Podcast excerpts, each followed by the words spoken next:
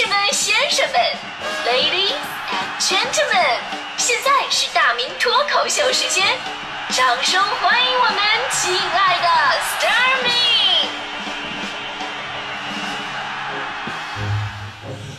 欢迎各位来到今天的大明脱口秀，我是大明。这说到广告啊，这很多人都会觉得我们传统媒体人啊都是广告的既得利益者。因为毕竟是我们当年做到了广告里边插节目的事儿嘛，是不是？啊，这当年广告最多的时候呢，一部四十分钟的电视剧里边插两三个时段的广告，这很正常。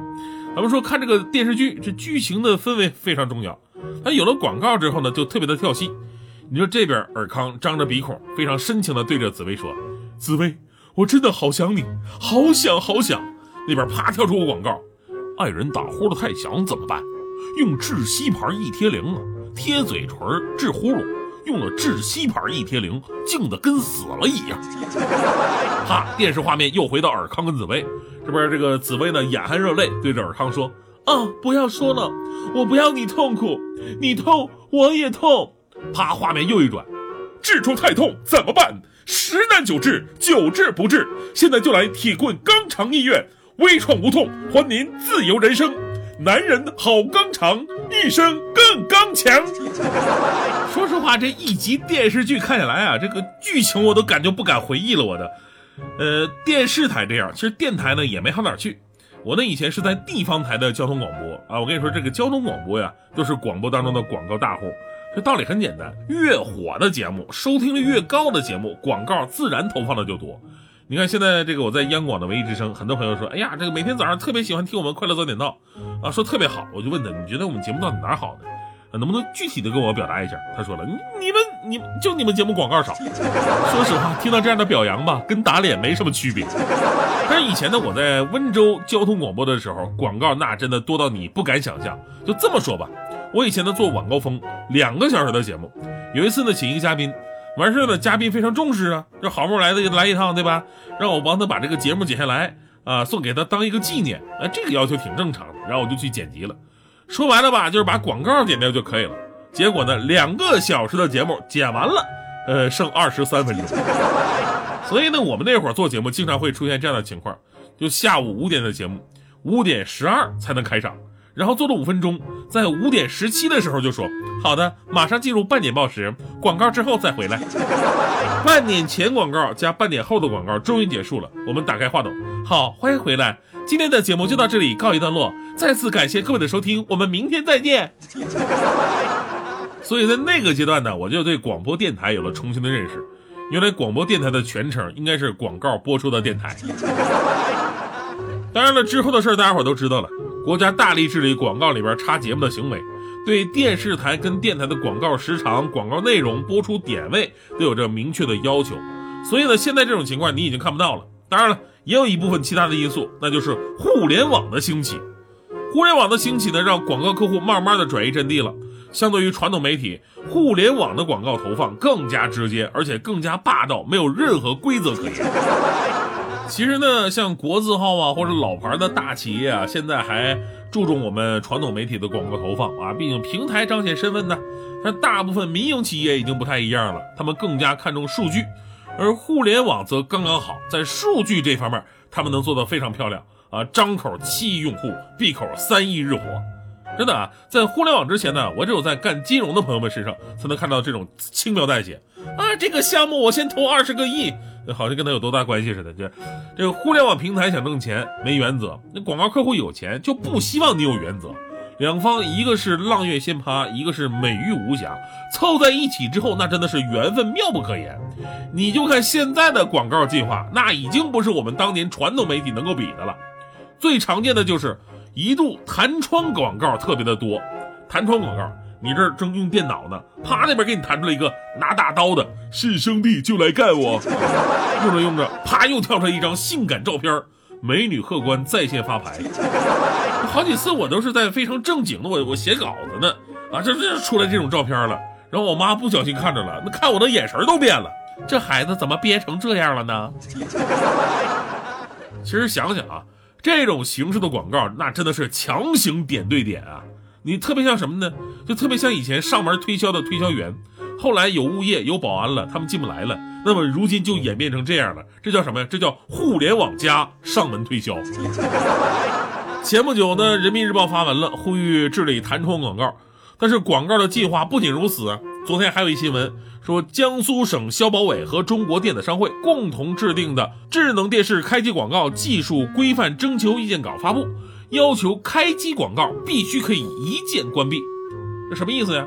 就是现在很多的这个智能电视啊，包括智能机顶盒啊，它们自带这个开机广告，就是你一打开电视，得先看一段广告之后，才能进入它的正常功能，而且无法回避。你要真不想看的话呢，你你只能靠闭眼睛了啊！如果我买一电视，然后我还得被强行看着你们的广告，真的啊，我我这我这个曾经我是交通广播的，我我广告大户我都忍不了你的这种行为，因为虽然我们广播呢也让大家伙听广告，但我们毕竟是免费的呀，对吧？你又不用花钱买我们的节目，而且说实话，就我们现在广播的广告跟人家平台相比啊，那简直就是一方净土，生意确实有点差呀。说到这个免费收费的问题，我再来说一个最常见的，那就是视频网站的广告。首先，我给大家伙儿简单介绍一下啊这个视频网站的盈利模式，其实很简单，无外乎五种方式：一、付费会员；二、付费服务；三。网站广告，四购买版权，五自制剧的盈利，而这五点里面呢，广告收入仍然是网站的主要来源，所以呢就会出现一系列非常奇葩的现象。我相信每个朋友都遇到过这些情况啊。情况一，我不是会员，但是对一个十五秒的视频我很感兴趣，于是我点了进去，我发现我要看这十五秒的视频，得先看一百二十秒的广告。情况二，我不是会员。我就想用手机看一个免费的电影，或者一场公共播出的比赛，而为了这两个小时左右的内容，我前面看一百二十秒的广告无所谓。但是中间我发现，我每退出去一次，回一下微信，或者网络断了，我重新刷新，我都要再回来看一百二十秒的广告。于是财大气粗的我不在乎这点小钱，我购买了会员。于是又出现了以下的情况：情况三，体育比赛细化的令人发指。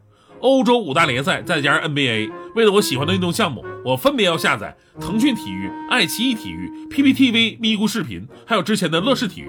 然后我分别成为了这五家的会员。然后我又发现，成为了会员只是一个基础操作。如果你想要关注你喜爱的球队，看他全赛季的比赛，你还要再次付费成为这个球队的会员。悲催的是，去年我咬牙买了 NBA 我最喜欢球队的全年比赛，而没过了多久。NBA 出事儿停播了，同样的尴尬发生在了电影电视剧类型的视频网站。我为了不看广告和多看一些电影，我花钱成为了 VIP。于是我发现我终于可以不用看非会员一定要看的广告了，但是却又不幸的发现我必须要看会员一定要看的广告。所以悖论来了，你让一个为了不看广告而买会员的人看广告，这将是什么疗效？另外情况四。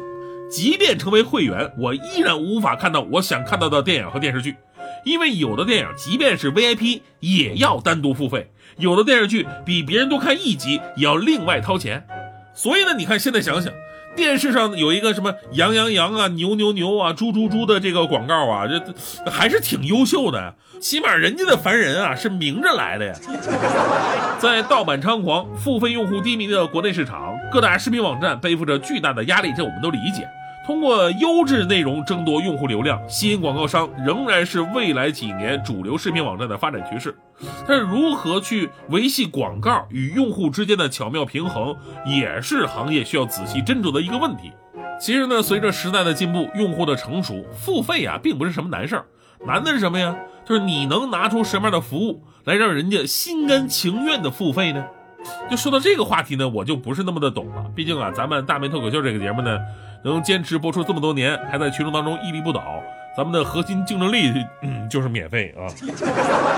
另外呢，我多说一句啊，现在这个手机 APP 啊，有好多打开以后呢，都是好几秒的广告，对吧？你本来想看新闻，结果一下子不注意，我就被拐到一个电商平台了。你说这都我都忍了，但有的软件咱能不能不要这样？之前网约车不是总出事吗？后来在舆论压力跟监管之下啊，平台有了一键报警的功能。目的就是让乘客在最短的时间能联系警察保护自己一看这司机要对你有威胁了立马一瞬间一键报警对吧大迪那次就是疑似打了一个司机啊挺蛮横的这么一个专车俩人就不对付大迪感觉不对劲儿觉得自己生命受到了威胁然后赶紧第一时间打开软件点击一键报警。结果不幸的发现开机是五秒的拼多多之后大迪就在拼多多上开心的买了起来。你说这事多危险呢？